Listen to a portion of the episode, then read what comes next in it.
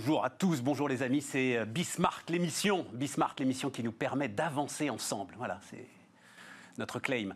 Euh, deux grosses thématiques, euh, immobilier, immobilier de bureau, télétravail, tout ça, voilà, qui est quand même le, la seule vraie thématique qui s'impose du monde d'après pour l'instant, avec les dettes. Et puis euh, l'autre, ce sera quand même la relance. La relance, la relance industrielle, mais pas seulement. Comment est-ce qu'on peut accélérer la relance? On va voir ça ensemble. C'est parti, c'est Bismarck l'émission.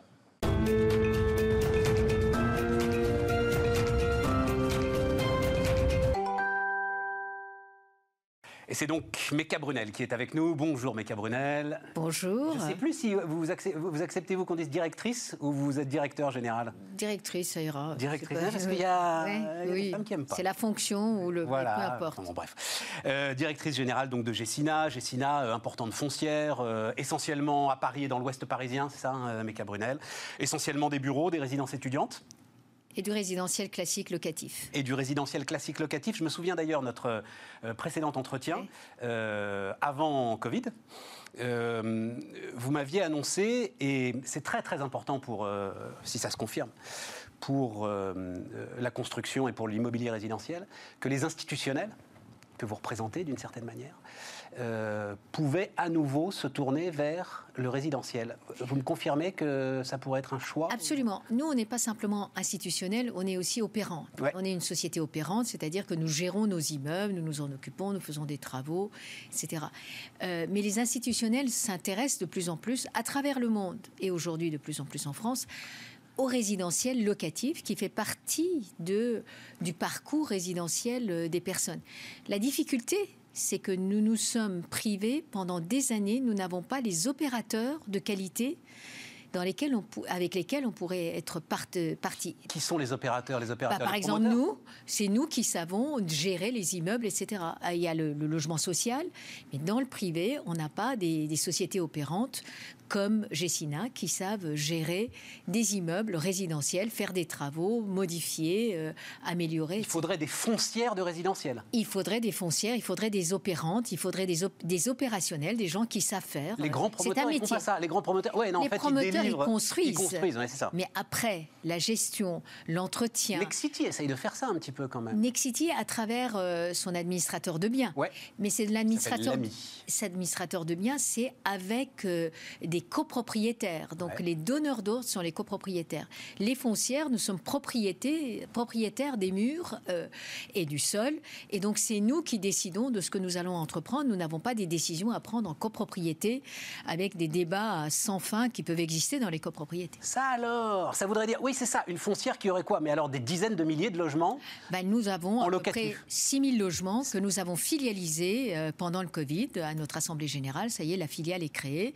Et donc, euh, nous sommes en train de créer cette filiale pour pouvoir mieux gérer, ouvrir le capital, continuer à augmenter la part de marché et continuer à, créer des logements locatifs qui s'adressent à une tranche de la population qui ne peut pas acheter dans les endroits les plus centraux et qui ne veut pas ou qui ne veut pas et qui n'est pas euh, euh, qui ne peut pas accéder non plus au logement social. On a besoin de ça. Ah c'est une très très bonne nouvelle, ça, euh, Méca Brunel, parce que ça veut dire que on peut. Alors, une fois que évidemment euh, tout ce qu'on est en train de vivre sera derrière nous, Bien on sûr. peut s'attendre à une relance de la construction.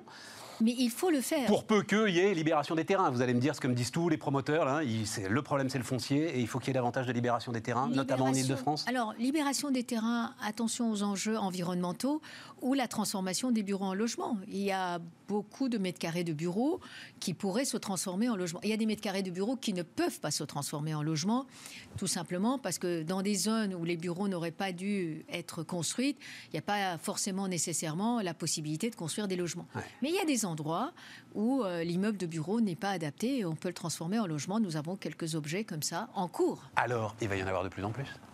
J'espère qu'il va y avoir de plus en plus. Mais non, mais il va y en avoir de plus en plus parce qu'il va y avoir de moins en moins de bureaux. On va plus au bureau. Alors, C'est la fin du bureau, euh, Méca Brunel. Euh, Petite provocation ne- de ma part. Petite je provocation à deux de balles. Alors, euh, est-ce qu'il y aura plus du tout de bureaux Non, évidemment non, mais, mais cette Et vous idée- avez raison, c'est la question qui se pose. Je regarde, je regarde les chiffres. Vous avez, en gros, en- 55% des salariés, là je vois. 55% des salariés, euh, salariés euh, du tertiaire, on va dire euh, 11 millions des 19 millions de salariés français qui apprécient le télétravail. Et donc on peut penser, si on fait une vague règle de 3, qu'il y a peut-être 5-6 millions de personnes qui, alors évidemment, ce sera en équivalent temps plein, on va le dire comme ça, mais finalement vont se dire j'ai plus besoin d'aller au bureau. C'est considérable? oui, absolument. Mais je crois qu'il y a surtout des sujets qui sont beaucoup plus, euh, si je peux me permettre, fondamentaux que ça avant d'arriver au télétravail. Si vous me permettez euh, de, de, m'exprimer là-dessus. Euh, ça fait plusieurs années que nous disons, en présentant notre plan stratégique, qu'il y a trois tendances lourdes aujourd'hui à travers le monde, et nous n'y échappons pas, qui influencent le mode de travail. La première tendance lourde, c'est l'urbanisation métropolisation autour des hubs de transport dans les zones mixtes, logement, bureaux, études, shopping, euh, divertissement, etc. Ça, c'est une tendance lourde. La deuxième tendance. Les grandes villes seront de plus en plus grandes. De plus en plus grandes et les villes moyennes deviendront de plus en plus importantes dans la période qu'on va voir. La deuxième tendance, nous n'allons pas tous devenir agriculteurs. D'ailleurs, il ne faut pas penser que l'agriculture n'est pas un métier. C'est un métier, c'est un métier compliqué et difficile.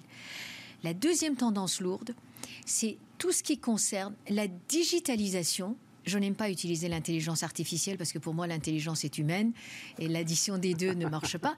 Mais enfin cette digitalisation qui est en marche à, grande vitesse euh, va entraîner des modes de fonctionnement différents. Pourquoi on a pu travailler à distance et pas télétravailler? Et je fais une nuance là-dessus parce que nous avions euh, la logistique derrière, on avait les outils et on avait d'ailleurs les infrastructures dans nos immeubles de bureaux qui nous permettaient de travailler à distance.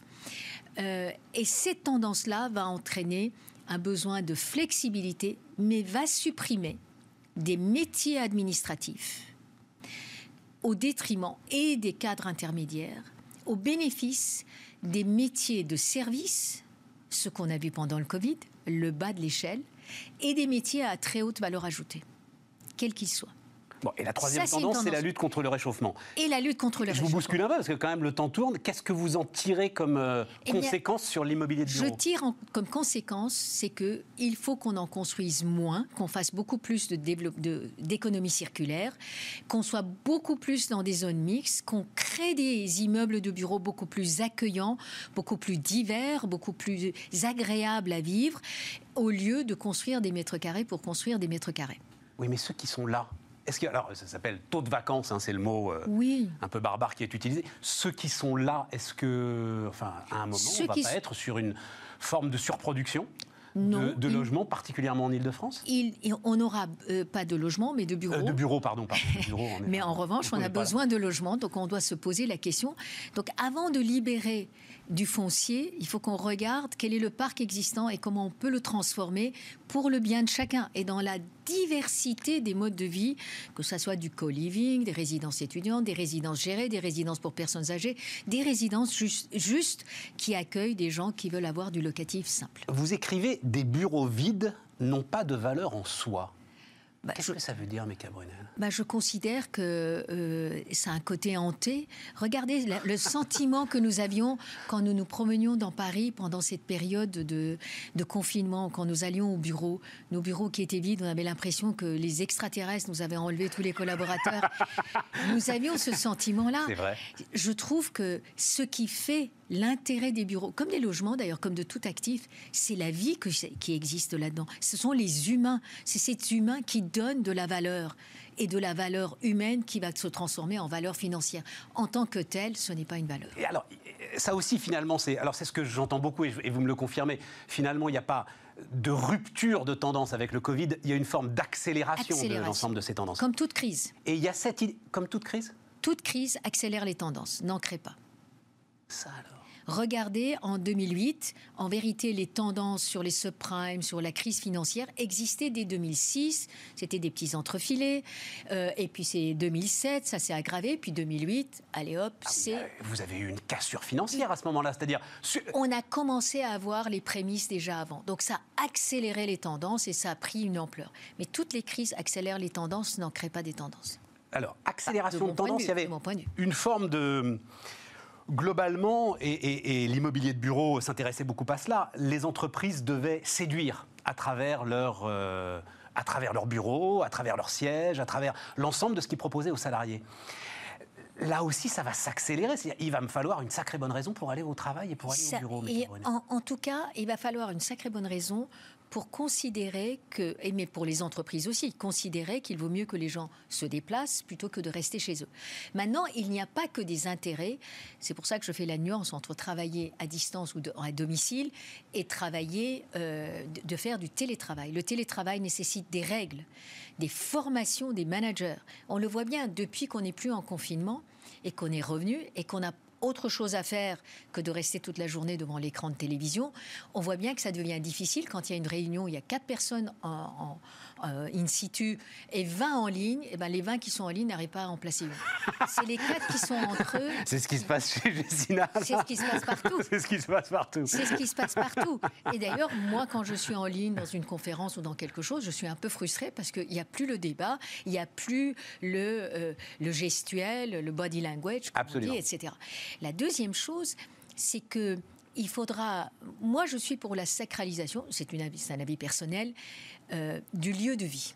Je trouve que cet envahissement permanent du bureau dans le lieu de vie, le fait qu'on rentre dans votre cuisine, dans votre salle de bain, etc. Nous avions un de nos collègues avait trois enfants en plus à des domiciles, il se prenait refuge. Oui, mais bien sûr. Et, et donc cet envahissement n'est pas forcément propice à des temps de déconnexion. Moi, je suis pour le droit à la déconnexion pour qu'on puisse réfléchir, penser à autre chose, parler avec euh, son conjoint, ses enfants, d'autres choses que de rester 24 heures sur 24 devant les écrans. Par ailleurs, je ne suis pas sûre que les écrans qui sont pas bons pour les enfants soient particulièrement. Mais donc ça voudrait dire des espèces de tiers-lieux quelque revanche, part. Il faut des tiers-lieux, des endroits où on rencontre d'autres, où on peut échanger, on peut partager, on peut être dans la créativité et on ne peut pas empêcher les gens de bouger tout le temps. Et plus, d'ailleurs, on le voit bien, la plupart des entreprises aujourd'hui ont ces difficultés, nous avons ces difficultés, c'est que ceux qui, pour des raisons d'ailleurs souvent valables, hein, ne sont pas venus travailler dès les premiers jours, ont de plus en plus de mal à prendre des transports. Et la, la, la la peur qu'on a, ça devient important. Par ailleurs, les médecins du travail vous disent que le nombre de burn-out et de dépression pour ceux qui n'avaient plus de travail, euh, je ne sais pas moi, ceux qui étaient dans la restauration ou autre, eh bien, ça a augmenté de façon importante parce qu'à tourner en rond euh, dans son salon, c'est quand même pas très drôle. Je veux revenir sur Jessina Mecabronel. Je ne veux surtout pas vous mettre en porte-à-faux parce que vous êtes là, alors, et, vous me faites l'honneur d'être là, alors que vous êtes ce qui s'appelle sur les marchés en quiet période. Enfin, je crois que c'est juste l'entrée, puisque Jessina est une boîte cotée, vous avez des réseaux, etc je regardais quand même la façon dont Gessina avait été traitée en bourse. Et si les marchés disent en gros à peu près 30% de, baisse du titre, euh, et, si les marchés, est-ce que les marchés se disent finalement c'est peut-être 30% d'activité en moins pour l'ensemble de ces foncières euh, euh, qui sont spécialisées dans le bureau? Vous trouvez qu'ils vont trop loin, que Vous savez, exagéré? Je ne vais, pas faire de commentaires sur la bourse. La bourse est, est, un, est, un, thermomètre, hein, donc qui donne un peu la température au moment où C'est pour ça que là, ça m'a intéressé. Euh, attendons que les résultats des uns et des autres, euh, nous y compris, soient publiés. En vérité, il y a une résilience dans les, dans les foncières qui sont très importantes puisque nous avons une récurrence de revenus. Cela étant dit, nous avons tous besoin... C'est là où il y a un petit point d'interrogation, Cela dit, nous avons tous besoin de, euh, de revoir notre façon de travailler, d'être, de devenir plus agile, flexible et de nous adapter aux environnements auxquels nous sommes. Nous avons annoncé ce matin, par exemple, que nous avons continué notre digitalisation. Nous avons mis en place un portail en ligne pour que les commercialisateurs puissent nous indiquer quelles sont les demandes, de quelle manière, comment ça a avancé, etc. Cette digitalisation va continuer, y compris dans des entreprises comme nous. Euh, nous allons continuer, nous avons mis en place euh, une marque qui s'appelle You First et avec une partie collaborative qui s'appelle You First Collaborative. Cette marque va continuer à se développer, va continuer à attirer du monde. D'ailleurs, j'étais euh, dans une discussion tout à l'heure où on disait que dans le monde entier, tout ce qui est collaboratif, coworking, je ne parle pas de WeWork, et, notamment donner des espaces prééquipés aux entreprises, à continuer à fonctionner pendant cette période à travers le monde. Donc on voit bien que les, les, les équations sont un peu plus complexes que ça. Moi, je pense que nous, nous sortons d'une période de crise importante. Nous avons subi un choc il faut laisser le temps de réflexion et probablement même des vacances avant d'en tirer des conclusions hâtives dans un sens comme dans l'autre. Et eh bien comme ça, ça nous donnera une très bonne occasion de se reparler. Avec plaisir. Merci infiniment. Muka Brunel était avec nous sur euh, Bismarck, l'émission, et on parle de pétrole, entre autres, tout de suite. On repart euh, avec Philippe Crouzet. Bonjour Philippe Crouzet. Bonjour. On a deux grosses thématiques euh, avec vous. Alors, je le dis d'un mot, hein, euh, mm. pendant 11 ans, président du directoire de Valourec. Oui. Valourec, on est dans le pétrole, hein. les tubes sont soudés mm. de Valourec, ça a été toute une mm. saga. formé avant, j'allais presque dire, au commissariat au plan de Saint-Gobain. parce que c'était la... Non, mais... Oui, ça s'appelait directeur du plan. Ben oui, directeur du plan. forcément, vous comprenez qu'une entreprise comme Saint-Gobain, quand vous êtes dans la construction, et vous êtes obligé d'avoir une vision d'assez long terme. Et vous êtes aujourd'hui membre de ce think tank qui s'appelle les GRAC. Qui est quelque part euh, entre. Euh, comment on dit Gaulliste social, comme dit euh, notre Premier ministre. je ne suis pas sûr que le gaullisme fait partie des références. Non, mais c'est du libéralisme de gauche, quoi. C'est toujours. C'est en tout cas le monde de l'entreprise et, qui, lorsque ben, on se réunit entre nous, on a tous une expérience d'entreprise ou de grandes organisations publiques d'ailleurs, et on essaie de réfléchir en intégrant la dimension économique, ce qui n'est pas tout à fait courant dans les think tanks. Mais avec un prisme qui est quand même mm-hmm. un prisme. Enfin, vous avez tous, enfin beaucoup d'entre mm-hmm. vous ont été membres de cabinet de ministres euh, socialistes. Oui, alors pas moi, mais, mais on est, disons qu'une sensibilité social-démocrate, oui. Voilà, pour employer un terme un peu, un peu galvaudé ou oublié aujourd'hui. mais, pourtant, à mon avis, d'une grande actualité. Totalement oublié. J'avais pas remarqué, mais totalement oublié. D'une certaine manière balayé par le populisme, la social-démocratie. Euh, oui, non. de toute façon, le, la social-démocratie ne s'est jamais vraiment implantée en France. Hein. Ça vient d'Europe du Nord. Ça suppose un certain mode de relation entre le patronat et les représentants du personnel qu'on n'a jamais réellement euh, su développer. Même en Allemagne, elle a été balayée a été laminée, la social-démocratie. Non, la, la social-démocratie, en tant que parti politique, le Parti social-démocrate passe des moments difficiles, mais la réalité économique reste une réalité qu'on peut qualifier de social-démocrate. Euh, la cogestion, euh, c'est une réalité économique de tous les jours dans les entreprises. Et d'ailleurs, dans les filiales allemandes de Vallourec, j'ai pratiqué la cogestion comme avant dans celle de, Saint-Gobain. Alors, le pétrole, pour commencer. Euh, il se passe quelque chose de très spectaculaire, alors, dont on ne parle pas très très largement, et c'est bien pour ça que Bismarck existe. C'est que les compagnies pétrolières, en ce moment, sont en train de déprécier leur stock de pétrole sont des éléments euh, dans le mm. bilan de BP maintenant, dans le bilan de Total, dans le bilan mm. de Shell, qui est la dernière à l'avoir faite. C'est parfois un tiers du bilan qui disparaît parce que ces compagnies disent OK, c'est fini. Euh, le pétrole, alors pour l'instant, c'est au-dessus de 50 dollars. Euh, c'est terminé. Le pétrole cher, c'est terminé j'ai l'impression qu'elles sont à deux doigts de nous dire le pétrole, c'est bientôt mhm. terminé. C'est quoi votre vision de ce marché et de ce qui s'est passé de très surréaliste quand même durant cette période Oui, alors je, crois qu'il faut pas. Il y, a, plusieurs choses qui jouent en même temps. Alors donc ça donne l'effet très spectaculaire que vous dites, mais il y a d'abord une juste, juste l'application d'une norme comptable.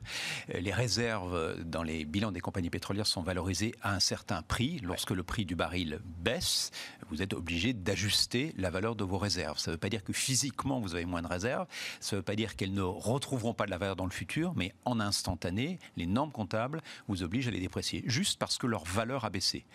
Alors la deuxième chose qui joue, c'est qu'un certain nombre de grands noms, et en particulier les compagnies euh, qui viennent de faire ces annonces, ont, été des, grands euh, promoteurs de la politique de constitution de réserve. Pourquoi les, compagnies internationales, elles n'ont pas de territoire alloué. C'est pas comme les compagnies nationales du Moyen-Orient. Elles, elles ont leur pays comme territoire. Donc, à la limite, elles n'ont pas besoin de chercher. De toute façon, les réserves sont là et leur appartiennent, ou en tout cas appartiennent à leur, à leur État, à leur pays. Mais c'est pas vrai pour les compagnies internationales. Donc, les compagnies internationales, leur métier, c'est d'aller chercher des réserves ailleurs, puisqu'elles n'en ont pas dans leur pays. Si vous prenez Total, Total, c'est évidemment pas en France que Total a ses réserves. Il faut donc aller les chercher en Afrique, au Moyen-Orient, en Amérique du Sud, en Amérique du Nord, etc. et et donc ce, travail de, constitution d'un portefeuille de réserve, il ne s'improvise pas en quelques années, il va d'ailleurs pas s'arrêter en quelques années non plus. Mais il y a donc tout un backlog, pour employer le jargon euh, des compagnies, tout un backlog, tout un, tout un volume de réserve qui est très considérable, qui est 30, 40 ans de production pour chacune d'entre elles, qui s'explique par le fait qu'elles n'ont pas de réserve attribuée, je dirais, par essence, puisqu'elles ne sont pas des compagnies nationales. Et qui ne servent plus à rien? Alors si, elles, serviront simplement, elles serviront peut-être euh, sur une période de temps plus longue, et puis une partie peut-être ne sera jamais exploitée parce que les coûts d'exploitation, les coûts de production resteront durablement au-dessus euh, euh, des, des, prix du, marché. Prévoir les prix du pétrole, c'est euh, sans mhm. doute enfin l'un des paris les plus stupides qu'on puisse faire, hein, je crois. Hein, oui, d'autant plus qu'il ne faut jamais oublier que le pétrole, c'est une matière première, mais c'est aussi un produit financier. Et il est donc extrêmement spéculatif. il, fluctue en fonction de paris que font un certain nombre d'opérateurs qui sont de purs opérateurs financiers. Et, donc, oui, c'est l'exercice. C'est comme ça qu'on a pu voir ce, moment irréel où on, où on a vu les prix négatifs pour le, baril. là, c'était quand même très très particulier, puisqu'il n'y avait plus de demande en face d'une offre ou d'une production. On n'arrête pas la production en instantané. Vous imaginiez que ça hmm. puisse être, même, même si c'est pour 5 minutes Mais c'était pas. Non, c'était tout à fait envisageable à partir du moment où on avait cet arrêt de, de, l'économie mondiale qui n'a pas de précédent. Et pourquoi c'était envisageable? Parce que ça s'est déjà produit dans, sur d'autres marchés énergétiques. Il arrive que le prix de l'électricité soit négatif. C'est assez fréquent. Oui, mais on sait pourquoi le prix de l'électricité est négatif? Parce que vous êtes sur un réseau qui ne peut pas tolérer à un moment d'avoir trop d'électrons. Tout le réseau saute. C'est-à-dire. au plus, si, si, mais non, pas autant. Précisément, dans les deux cas, vous, êtes face à des systèmes de production que vous ne pouvez pas arrêter juste en appuyant sur un bouton. vous pouvez pas.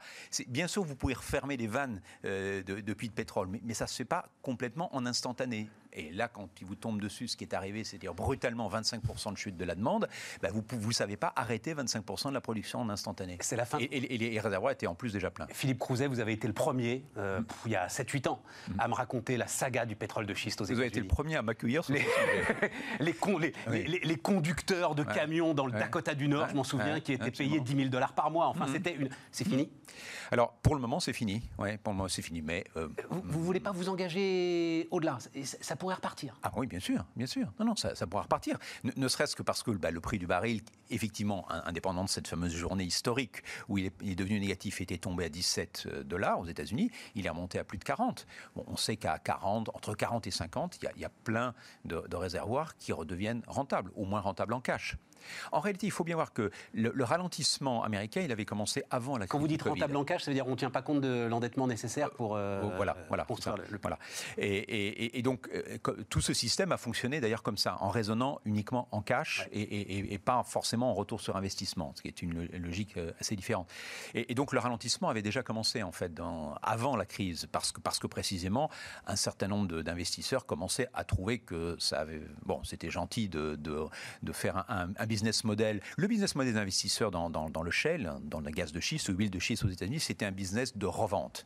C'est-à-dire qu'on investissait, on perdait de l'argent, mais on allait revendre sur des, un espoir de croissance qui permettait de doubler, tripler ou quintupler la mise. Bon. Ça fait des pyramides de Ponzi, ça quand même. Euh, oui, sauf que si tant que vous avez quelqu'un qui, qui, mise, qui est plus optimiste que vous, il n'y a pas. Non, mais personne ne perd. Qui Pers... le. Ben voilà, personne ne perd sauf le dernier du... qui a pris le Mistigris. Bon, ben c'est pas. Si vous avez un, un, fonds d'investissement qui tombe, euh, c'est pas systémique. Hein. tout, ça est d'ailleurs extrêmement morcelé. Hein, donc ça, n'est pas systémique. Bon, là, là actuellement, euh, effectivement, ce qui se passe, c'est que beaucoup de fonds ont dit bon, maintenant, on veut du cash, du vrai, durable. Euh, on veut un retour sur investissement calculé selon des normes classiques et non pas selon les normes du gaz de schiste. Il y avait un, modèle un peu particulier. Il était déjà en train d'évoluer. Les Américains sont extrêmement plastiques. Hein, l'économie américaine s'adapte. Bon, le Covid arrive et, en fait va accélérer euh, la, la, remise en ordre du système. Mais, mais il va en ressortir un système recalibré, redimensionné, probablement moins important et moins ambitieux en volume que ce qu'on pouvait penser il y a quelques années, ce qui est une bonne nouvelle parce que c'est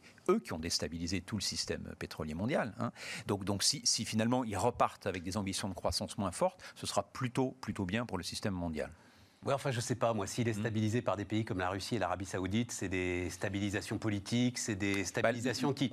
Oui, bah, la, Russie, la Russie c'est simple, de toute façon, elle, produit toujours le maximum de ce qu'elle peut produire, et qui ne croit pas, qui n'augmente pas, parce que leurs pluies vieillissent, ils n'ont pas les technologies pour en forer vraiment de nouveau, et puis de toute façon, il faut aller chercher dans des zones d'exploitation extrêmement compliquées, en Arctique ou ailleurs.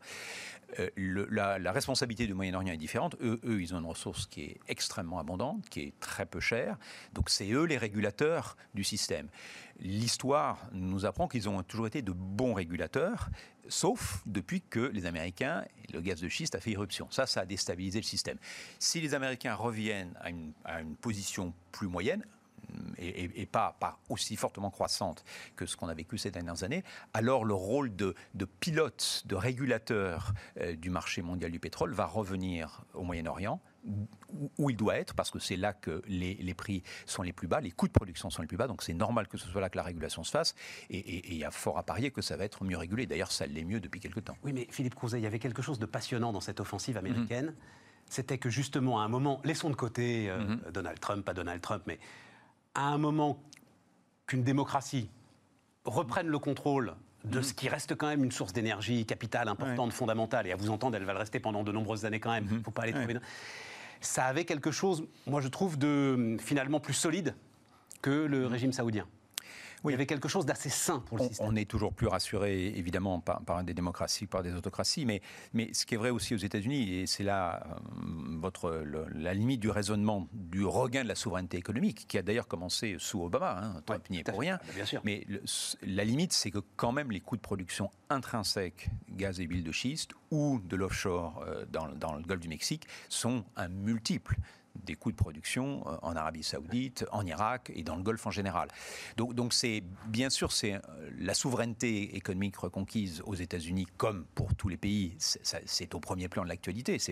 Mais, mais il y a un coût et, et ce coût-là, euh, il est quand même très très élevé. Hein. C'est 40 dollars contre 3 ou 4 dollars. Hein. C'est ça les, les, les, écarts de coûts de production. Casquette des Gracs maintenant. Comment est-ce qu'on accélère euh, la, reprise, la reprise de l'activité économique? On a l'impression. Oui.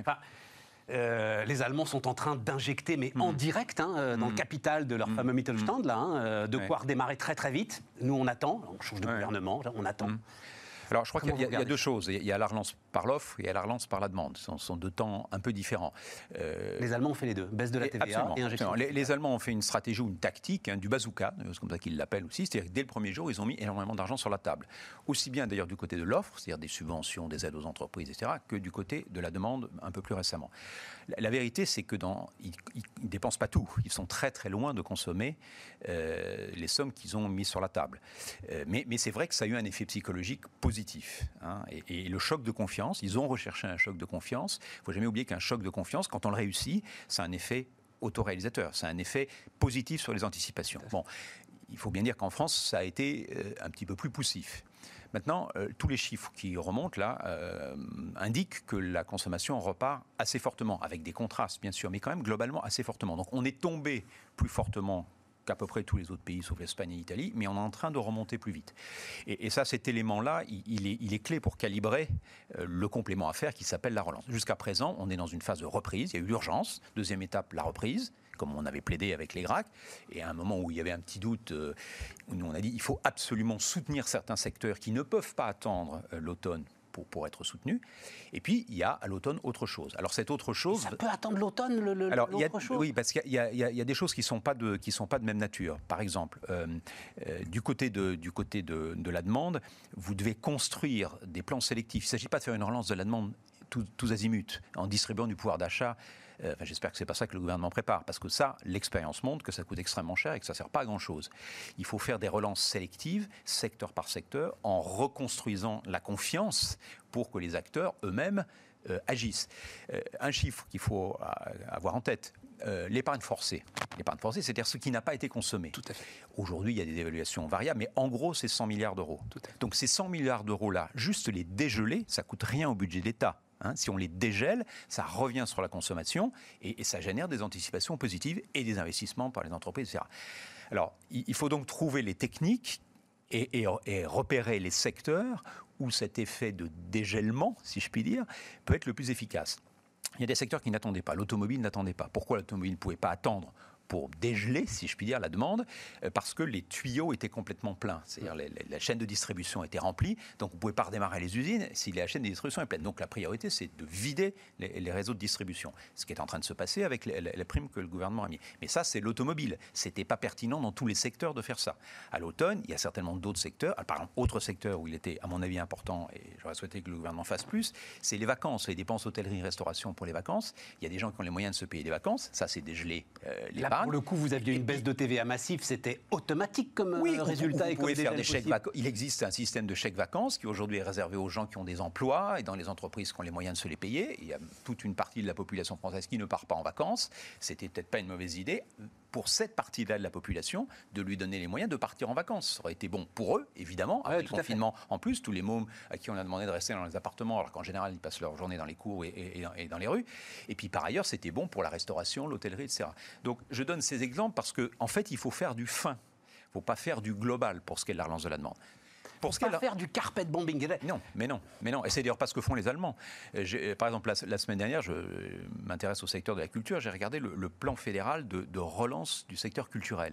C'est un milliard d'euros au niveau fédéral, il y a plus au niveau des États qui sont compétents, les, les landers sont compétents en matière de culture, mais c'est extrêmement précis, c'est extrêmement fin. C'est la prise en charge des loyers, la prise en charge de certaines charges euh, très particulières qui sont spécifiques euh, au théâtre et, aux lieux qui, accueillent du spectacle vivant. Il faut faire, faut faire du fin, c'est de la dentelle. Ce qui m'amène en fait, malheureusement, le, euh, j'ai l'impression quand même qu'on en est à mégoter. C'est-à-dire, on va mm. avoir 250 milliards, 300 mm. milliards de dettes mm. supplémentaires, 121% du, du PIB. Et euh, je lis qu'on discute, euh, notamment sur euh, l'emploi des jeunes, entre soit on fait une prime, soit on fait une exonération de charges. Ah oui, mais une, exonération de charges, ça va nous coûter quelques milliards supplémentaires. Mais au diable les milliards supplémentaires Est-ce que c'est encore l'heure de mégoter Alors, c'est un. C'est deux minutes pour. Alors, alors c'est un bon exemple cette histoire-là, Laurence. moi, je suis pas convaincu que c'est comme ça qu'il faut faire pour lancer l'emploi des jeunes. Aujourd'hui, le problème des entreprises, c'est qu'elles n'embauchent pas elles, ne vont pas recruter à la rentrée. Je ne crois pas que c'est en leur disant ça va coûter moins cher euh, d'embaucher un jeune que ça va changer leur programme d'embauche. Il faut d'abord changer leurs anticipations, qu'elles aient la perspective que la demande va croître. Et là, elles se remettront à embaucher. Il y a plein d'effets pervers à essayer comme ça de, forcer à, boire un âne qui n'a pas soif. Créer des effets d'aubaine. Oui, mais les, effets d'aubaine, ça coûte cher et en général, ça marche pas longtemps. Euh, si, vous, dites à partir de maintenant, euh, embaucher un jeune, ça vous coûte beaucoup moins cher qu'embaucher un vieux, vous voyez les effets d'éviction qu'il va y avoir? Ce n'est pas qu'un effet d'aubaine, il va y avoir des effets d'éviction. Et après, comment vous sortez d'un système comme ça? Une fois que vous avez habitué, mis dans le crâne de tout le monde, aussi bien d'ailleurs les jeunes que les entreprises, qu'embaucher un jeune, ça vaut pas cher, que finalement il n'y a pas besoin de payer ses retraites. On pas payer retraite. On dit à des jeunes, tu rentres dans le monde du travail, mais tu vas pas payer pour ta retraite jusqu'à 30 ans. C'est un bon message, ça? Non, ce n'est pas un bon message. ce qu'il faut, c'est partir des besoins des entreprises. L'apprentissage est le contre-exemple extrêmement favorable. L'apprentissage, il est défini en fonction de qualifications extrêmement précises. Donc, là, oui, les, entreprises, elles vont y aller parce qu'elles savent exactement, et, et c'est une aide qui est liée à une période très précise, qui est la période de l'apprentissage. Ça, l'apprentissage, ça va marcher les autres systèmes d'aide, oui, vous pouvez arroser à la, fin des fins, mais, mais franchement, c'est pas bon. Le, jeune qui rentre dans une boîte et qui se dit on m'a embauché uniquement parce qu'il y a une prime euh, attachée à mon embauche, vous croyez, vous croyez qu'il a le moral? Vous croyez qu'il est bah motivé? Oui, il a du boulot bah, quand même. Bah, oui, mais qu'est-ce qu'il se dit? Il se dit le, jour où, la prime tombe, euh, je, on me sort. Je, je pense qu'il faut raisonner d'une façon beaucoup plus macroéconomique. Je ne dis pas qu'il faut rien faire pour les jeunes, ce n'est pas le sujet. mais, il faut d'abord recréer les anticipations positives qui justifient d'investir dans les jeunes et d'investir également dans, le physique, parce qu'on a un gros retard d'investissement dans ce pays. Voilà, voilà un endroit où il faut... Donc pareil, sur amortissement massif par exemple, mais euh, après que... La réindustrialisation, il y a deux challenges formidables. Rapidement. Rapidement la crise, ça a toujours un effet de loupe. Ça, rappelle les faiblesses qu'on sait tous, mais qu'on n'a pas bien vues parce qu'il y a d'autres choses au milieu. Là, l'effet de loupe. L'effet grossissant. Deux choses. La désindustrialisation du pays. On est le pays d'Europe où la désindustrialisation s'est accélérée au cours des dernières années. C'est l'occasion de le corriger. Ne mégotons pas 70 milliards. Ah, mais, là, oui. et là, et là c'est sur des projets, des programmes précis, des, choses. et, pour provoquer un comportement différent des entreprises qui vont avoir tendance à réduire leur programme d'investissement. On leur dit non, ralentis pas tes investissements. Parce que si tu ralentis tes investissements, c'est tous tes sous-traitants qui vont plus avoir de job. Et parce qu'ils vont plus avoir de job, ils vont pas embaucher des jeunes. C'est ça la, vraie logique euh, économique.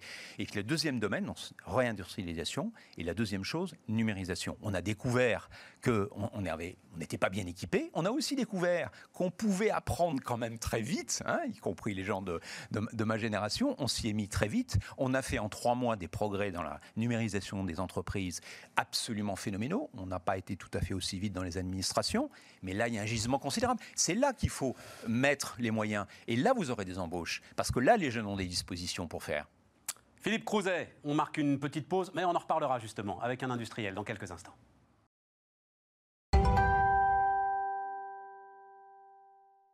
On est reparti. On est reparti avec euh, bah, à nouveau euh, l'immobilier et Gabriel Roussel. Bonjour, euh, bonjour. Gabriel. Enfin, immobilier de bureau, hein, Gabriel. Tout à fait, tout à fait. Bonjour, enchanté. Volume, donc jeune entrepreneur. Je me demandais, alors, la société existe depuis combien de 2016. temps 2016. Elle a été créée en 2016. Mais là, vous redémarrez, coup d'accélérateur, nouveau nom, etc.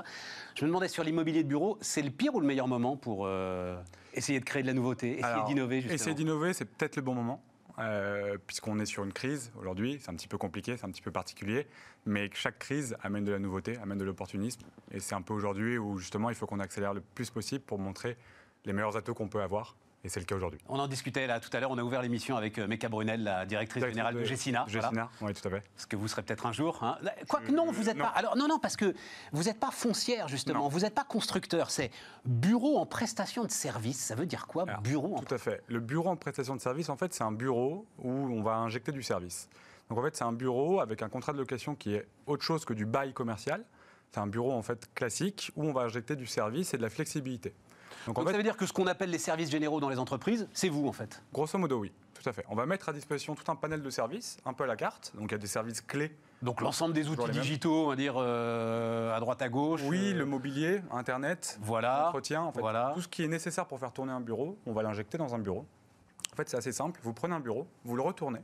Tout ce qui tombe, c'est ce qu'on rajoute. C'est assez simple, on essaie de schématiser comme ça. c'est formidable. C'est un petit peu comme ça qu'on le schématise. Faut pas qu'il y ait les salariés dedans, sinon non, ils tombent les salariés. Tout à fait. tout à fait. sans les salariés dedans, c'est une des choses auxquelles on touche pas. Mais alors il reste quoi? Oui, bah, donc à ce moment. Ah oui, oui, ok. Donc, donc, en fait, il, reste que les salariés finalement. Il reste que les salariés qui euh, rentrent dans un truc clé en main, le but, prêt à l'usage. Le but, c'est de fournir en fait un bureau qui est prêt à l'usage, qui est dit plug and play. C'est quoi la différence avec euh, WeWork, Regus euh? Alors c'est assez simple. WeWork, Regus, ce sont des partenaires à nous pour qui on va trouver des clients. Nous aujourd'hui, en fait, on travaille avec des opérateurs de coworking de type WeWork, etc. Mais on travaille aussi avec des propriétaires directs ça va être des propriétaires privés, donc ça va être un petit propriétaire privé, une foncière, une grosse foncière, et on va les accompagner dans la transformation en bureau en prestation de service. Donc le but, c'est que initialement, eux, ils ont les murs. Exactement. Ils savent pas quoi en faire. Ils savent pas trop comment les gérer. En fait, si vous voulez, c'est que le... et vous, vous leur apportez le. On leur apporte un client et la gestion. Donc c'est assez simple. C'est qu'en réalité, en fait, aujourd'hui, le marché est structuré d'une certaine manière. C'est qu'aujourd'hui, quand on veut chercher, on a besoin d'un bureau, on a besoin de louer avec un bail 369. Ouais. Donc c'est un bail qui va engager une société de 9 ans. Ouais qui va être euh, cassable toutes les enfin, où il y a une possibilité d'être cassable toutes les périodes triennales. triennales pardon, excusez-moi. Euh, aujourd'hui, ce qu'on propose, nous, c'est une nouveauté, c'est d'un contrat en présent de service qui va apporter de la flexibilité, donc une liberté contractuelle totale. Donc le locataire va pouvoir s'engager entre 12 à 9 ans. Il y a pas, ça peut être 12 mois, 24 mois, 36 mois, 9 ans. Ah, c'est quand même par période annuelle Oui, parce qu'il y a un minimum en fait. C'est que l'entreprise, le locataire, ne va pas forcément vouloir déménager tous les 12 mois non plus. Eh, c'est pas mal, hein c'est peut-être le bureau du monde d'après, ça C'est le bureau du monde d'après, ça c'est sûr. C'est aujourd'hui comme ça qu'il faut le consommer. C'est un bureau qui est fait pour les entreprises d'aujourd'hui et pour les entreprises de demain. Qu'est-ce que, enfin, pour vous, qu'est-ce qu'il va y avoir comme transformation entre l'avant et l'après? Euh, mais Cabrunel, tout à l'heure, me disait, moi j'ai l'impression que c'est, enfin, c'est, ça fait partie des, enjeux immédiats qu'on peut toucher du doigt. 55, euh, je le disais tout à l'heure, 55% des Français, enfin, des salariés, des salariés. Ah, vous avez parlé du télétravail? Ont apprécié ils ont apprécié le, télétravail. Bah, en fait, euh, et, certains l'ont même vécu, c'est le, psychiatre Eric Albert qui me disait ça, comme une addiction. Ils ont du mal à en sortir. Qu'est-ce que ça implique comme changement? Alors, pour le bureau, en réalité, en fait, ça va pas les entreprises auront toujours besoin de bureaux aujourd'hui. Ça, c'est quelque chose qui va rester. La consommation de bureaux va rester identique, selon moi. Par contre, l'optimisation des bureaux va être un petit peu différente. Effectivement, bah, on va prendre l'exemple des startups. Dans les startups, le télétravail, c'est quelque chose qui est assez factuel depuis un petit moment. C'est-à-dire que dans les startups, c'est assez démocratique d'avoir des employés qui télétravaillent. Je pense que le Covid, cette crise, a amené pas mal de changements pour des plus grosses entreprises qui n'étaient pas habituées à consommer de cette manière-là. Donc pour les employés, ça va leur permettre probablement d'avoir des obtentions de jours de télétravail plus rapidement. Et dans le bureau, au sein du bureau, ce qui va changer selon moi, c'est que la manière de consommer le bureau va être un petit peu différente. Peut-être qu'il y aura moins de postes de travail fixes. Il y aura peut-être mais en même temps, on n'aime pas le flex office parce qu'on est pétri de contradictions, hein, nous. Euh, enfin, j'allais dire nous salariés, oui, quand même, nous salariés. C'est qu'on n'aime pas le flex office non plus. Donc on voudrait avoir son bureau qui reste vide en fait, trois jours par semaine, mais ça reste notre bureau.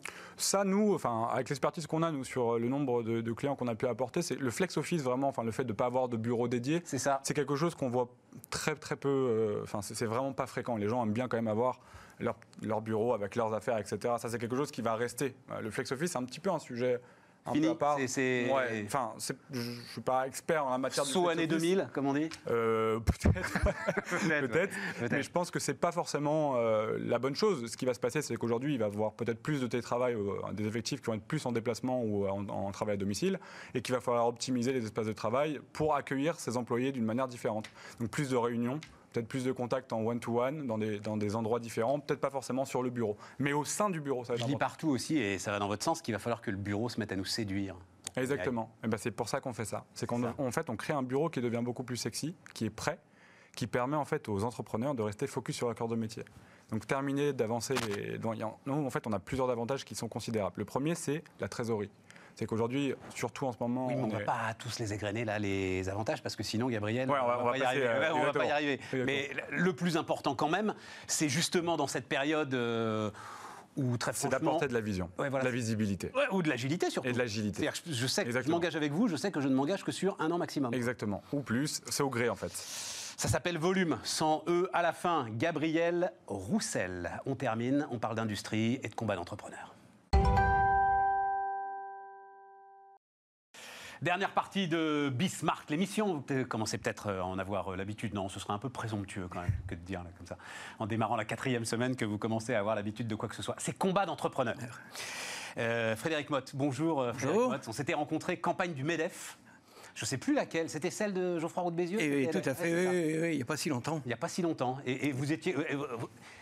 Alors, question que je me pose. Donc, euh, Frédéric Motte, euh, industriel, Cèdre Industrie, euh, j'ai noté 60 hein, millions d'euros de chiffre d'affaires, 15 sites, tous dans les Hauts-de-France Pas du tout, ça a démarré dans les Hauts-de-France, maintenant c'est dans toute la France. 400 personnes, donc, alors, pour le coup, au cœur de ce qu'on appelle maintenant les territoires. quand vous vous lancez comme ça dans une. Vous pensez sérieusement avoir une chance?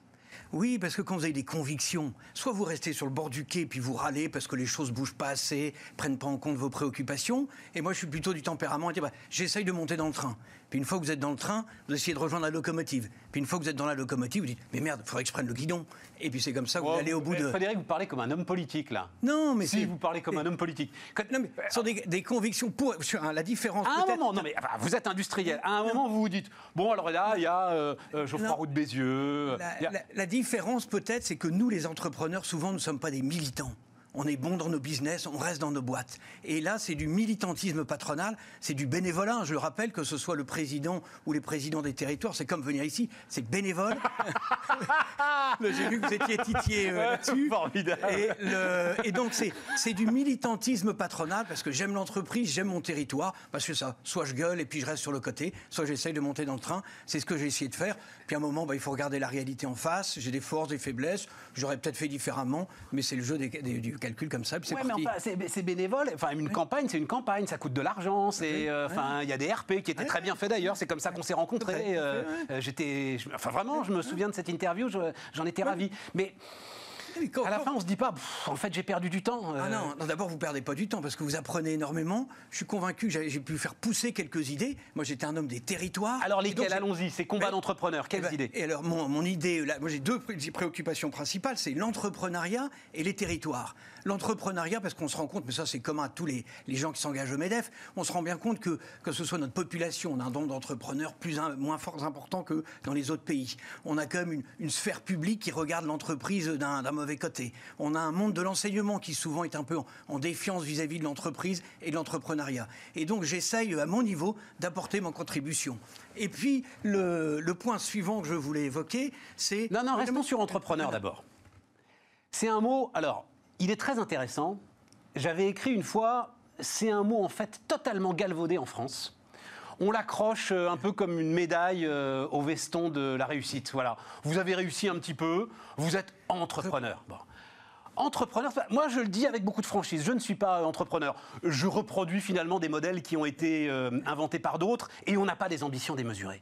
Mais un entrepreneur, et Frédéric, ce que j'entends de vous depuis qu'on a commencé cet entretien, mais c'est vous, c'est-à-dire le gars qui n'a pas de limite au MEDEF, il n'y en a pas énormément qui n'ont pas de limite. Il y en a beaucoup plus qui sont comme moi, qui sont pépères à monter leur petite boîte et qui vont essayer de faire leur petit business. C'est pas ça qui dynamise un pays, Frédéric. Mais pour qu'il y en ait 10% qui acceptent de plonger sans savoir nager et puis qui, le temps d'arriver dans l'eau, vont apprendre à nager, sur ça, les entrepreneurs, c'est quand j'ai créé ma boîte, j'ai hypothéqué ma maison, j'ai pris des risques. C'était ça l'entrepreneuriat. Voilà. Mais sauf que pour avoir ces 10%-là, eh bien, il faut peut-être aller euh, évangéliser ou prêcher la bonne parole auprès de l'immense majorité. Et puis, tous ne seront pas entrepreneurs, mais au moins qu'ils regardent d'un bon oeil. Quand vous allez euh, plaider sur l'entreprise dans les écoles, quand vous créez des mini-entreprises avec un formidable mouvement qui s'appelle EPA, Entreprendre pour apprendre, et que vous avez des professeurs qui vous disent ce sont les plus belles années de ma vie, ben vous dites c'est bon, j'ai planté des petites graines, et puis de ça, il va en sortir quelques entrepreneurs de génie on a un environnement en France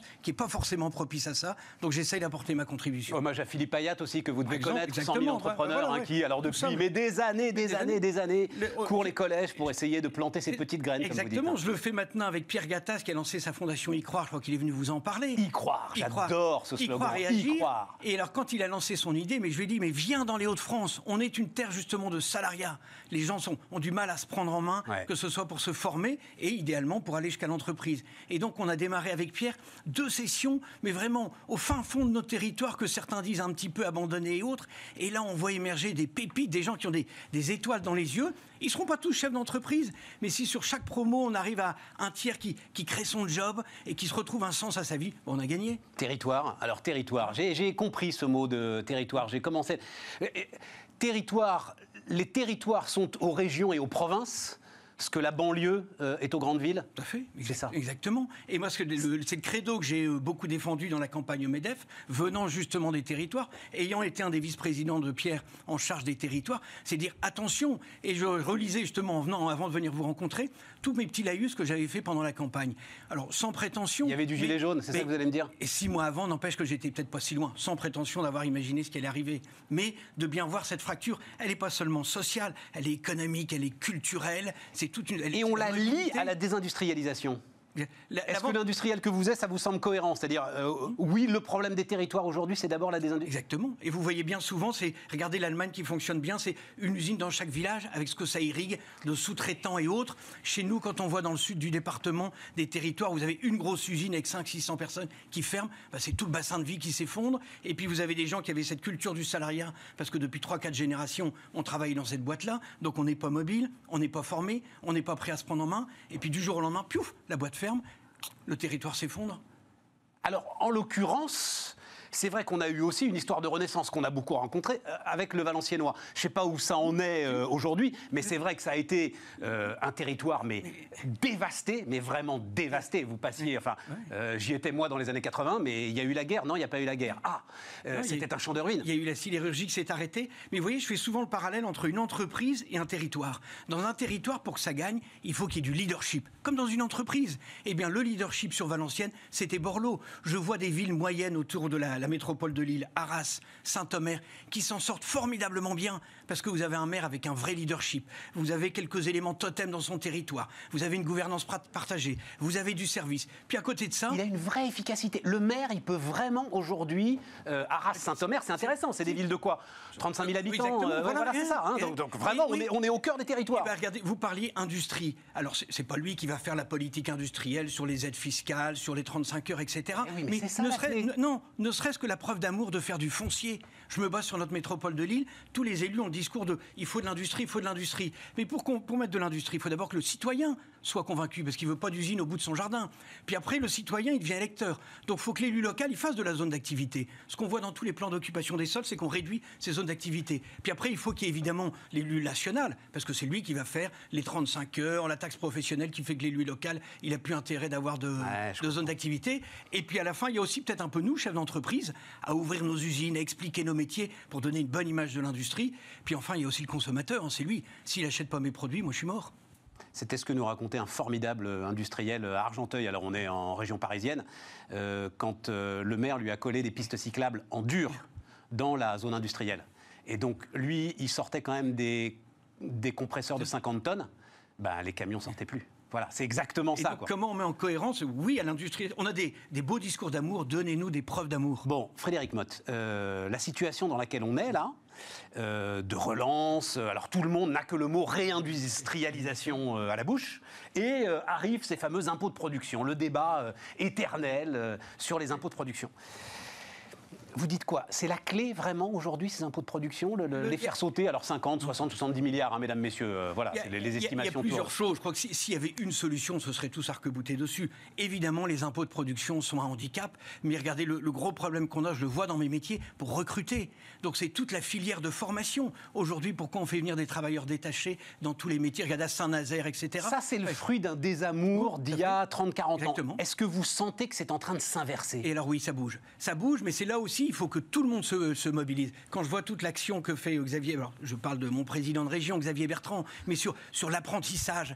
Sachez que dans la région de Nord-Pas-de-Calais à l'époque, on avait supprimé l'apprentissage en disant c'est scandaleux, à cause de ça, les jeunes vont tout de suite aller dans une entreprise, ils vont être entre guillemets Mais- mais exploités. à- à quel- quand vous dites à l'époque, quelle époque il y, a, il y a 20, 20, 25 ans. 25 ans. Il y a 25 ans, on a arrêté ça. Donc, quand Ah oui, vous avez arrêté. c'est l'esclavagisme moderne, quoi. Donc, quand vous arrêtez le tanker, bah, pour, le, pour le remettre en route, c'est compliqué. Aujourd'hui, on voit que vraiment, c'est une voie royale. C'est une formidable façon de mettre le pied à l'étrier. Ça se fait aussi bien pour des emplois à, bac moins 2 que jusqu'à bac plus 5. Donc, il faut remettre tout ça en dynamique. C'est le point suivant aussi, c'est de créer un climat de confiance. La problématique qu'on a aujourd'hui dans cette réindustrialisation, c'est est-ce que la loi qu'on va me faire aujourd'hui, elle va avoir, elle va durer pendant 2 ans, 3 ans, 5 ans pour que j'investisse et j'aurai le le personnel, etc. C'est ça le Donc, plus c'est important. Le, Un cadre d'investissement stable. Dans Mais tout- qui peut le garantir Ah. Et si, on peut le garantir quand on aura convaincu que la population, à toute la population que c'est ça la bonne recette, et donc les élus n'oseront plus y toucher. Ce jour-là, on aura gagné, d'où mon combat sur la pédagogie autour de l'entreprise.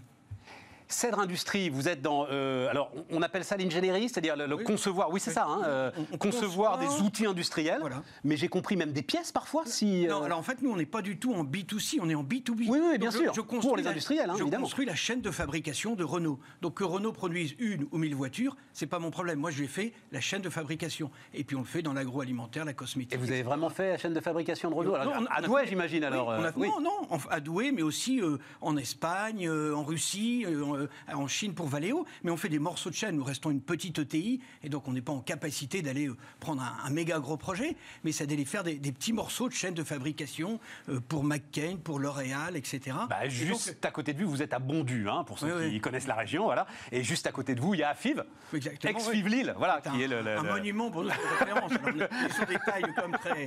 Mais, mais c'est quelqu'un qui, justement, est, c'est, c'est spécialisé dans toute cette ingénierie ça. et va maintenant l'exporter euh, partout en France et dans le monde. Ça veut dire que vous êtes quand même, à mon avis, en avant de cycle. C'est-à-dire que euh, c'est vous qui êtes en mesure de me dire si, en ce moment, vos Oui. clients ont envie d'investir ou pas. Et alors là, justement, c'est là où je suis extrêmement prudent sur notre situation. C'est qu'actuellement, entre guillemets, il y a du travail, mais c'est des chantiers qui ont été lancés avant la crise. Et maintenant, notre gros point d'interrogation, c'est demain. Et donc cette notion de confiance qu'on évoquait à l'instant, elle est cruciale. Confiance pour le consommateur. Est-ce qu'il va euh, craquer son bas de laine et puis il va dépenser et consommer et puis ça va faire tourner l'usine au-dessus Et puis confiance de l'industriel qui lui va investir. Et là, on sent qu'il y a encore beaucoup d'attentisme. Il y a encore beaucoup Et d'attentisme. Qu'est-ce que vous me dites? Alors, moi, c'était, pas Pierre, c'était Yvon. Et, euh, mais alors, c'était fini, parce que c'était une époque, il m'apprenait l'économie, euh, Yvon Gatta, pour tout vous dire, il y a 15 ans. Voilà. Il me disait, la seule vérité euh, d'une entreprise à un moment, c'est les coups de téléphone. Voilà, c'est les Ah, coups de téléphone. oui. Donc Alors, maintenant, ma- j'imagine que c'est les mails. maintenant- oui, voilà. Maintenant, c'est les mails. est-ce qu'il y a des devis? Est-ce que, voilà, est-ce y a- qu'il y a de la demande? Est-ce qu'il y a des devis? Que... Oui, il y a des devis parce qu'il y a des. En tout cas, on prépare des dossiers. Mais après, il faut qu'on appuie sur le bouton pour lancer le projet. Mais enfin, quand même, c'est pas mal. Si on mais- prépare déjà des dossiers, c'est pas mal. mais toujours, parce que un- une bonne entreprise industrielle, euh, surtout quand vous travaillez avec les leaders, s'il veut rester leader, il doit constamment innover, améliorer sa productivité. Donc il est toujours aux aguets, il a toujours des projets dans les tiroirs. Puis après, c'est le conseil d'administration qui va décider, je lance, je lance pas. Donc il y a des devis, mais vous dire ça va se faire, encore grande, grande interrogation. une bonne grosse mesure là qui, alors je vais dire défiscaliser, c'est pas exactement ça, mais euh, ce qui s'était fait, mais en tout petit avec le suramortissement de François Hollande. voilà. Mais voilà, et c'est ça qui serait l'une des clés de la relance pour Oui, vous, euh, mais Frédéric Motte non, la, la- la règle numéro une, malheureusement, elle est difficilement quantifiable, c'est la confiance. Et après, il y a des éléments pour peut-être donner le petit coup de pied au derrière pour que les gens y aillent. Ça peut être une des solutions. Bah, un autre de vos copains du MEDEF, je sais pas si c'était un copain. Oui, bon, oui, forcément. Quand on est la, la même ambition de promouvoir l'entreprise. Jacques Chanu est venu ici, donc Fédération ouais, du bâtiment, nous dire il faut créer des effets d'aubaine et il faut assumer les effets d'aubaine. J'ai adoré cette phrase, c'est-à-dire si on se met à mégoter, si on se met à dire ah mais attention eux ils vont en profiter alors qu'ils ne le méritent pas, on court à la catastrophe. Si on commence à vouloir faire des petits bouts de compromis, etc., à un moment, pour déclencher cette confiance, oui, il faut savoir y aller un petit peu au bulldozer et puis euh, bousser les, idées reçues, euh, bousculer un petit peu le, le quand dira-t-on ou la bonne séance. Parce que si, là, vraiment, on est dans une situation où alors on, on est en train de sortir, mais on n'a pas encore la visibilité. Moi, j'ai envie de dire, ça. on est juste sur le, le point d'équilibre. Ouais. Bah, il ne faudrait pas qu'on tombe. Ça Ouais, peut vite ça, tomber. chacun attend de voir si le voisin va pas retomber. Ouais. Alors, si vous bougez pas, moi je bouge pas. Si je bouge pas, lui il bouge pas, puis on n'en finit pas. Et donc à un moment, il y, a, il y a le consommateur, il y a nous les industriels, et, et donc celui qui peut donner le, le top départ, ça peut être le- le job de l'élu. Vous retournerez faire une campagne euh, MEDEF ou vous êtes vacciné là? Non, je, moi, non, non, je suis pas, je suis pas vacciné. J'ai beaucoup appris. C'est passionnant. J'ai rencontré des gens Je pensais pas extraordinaires. parler de ça, hein, mais vraiment, ça m'intéresse. voilà. c'est- une, c'est une- une expérience unique dans une vie. Moi, je, je milite beaucoup pour justement limiter le nombre successif des mandats. Je crois que Emmanuel Macron, dans sa première réforme sur le statut de l'élu, a raté. Il aurait dû aller plus loin. Parce que trop souvent, la finalité de l'élu, c'est d'être élu. Alors, de Ah temps oui, en mais temps, je on suis pas a- sûr parce qu'à un moment ça vous ôte aussi euh, les armes nécessaires pour imposer votre volonté. Si on sait que de toute façon le gars il va pas être Ah réélu, ben, oui, mais alors, je suis oui, pas- oui, d'accord et pas d'accord. Moi, je l'ai connu. J'ai été élu local pendant trois mandats. J'ai démarré mon troisième mandat en disant ce sera le dernier. Parce que là, vous vous dites si je le fais pas maintenant, je le ferai plus jamais. Et si vous n'êtes pas content, monsieur, ben, prenez ma place à la mairie. Et vous avez en- Et, et- et du coup, j'ai osé. Alors qu'avant, je m'étais dit bon, on va arrondir les angles, etc. Parce que je veux être élu, donc je vais pas vous bousculer. Alors que là, je m'en fous. Je vais passer la main. Et puis, il y a tellement d'autres façons de s'investir, d'autres mandats, que tous les deux ans, on renouvellerait. Alors malheureusement, de temps en temps, on perdra un super élu, mais on lui trouvera d'autres missions, j'en doute pas. Frédéric Motte était avec nous. C'était Bismart l'émission et on se retrouve demain les amis.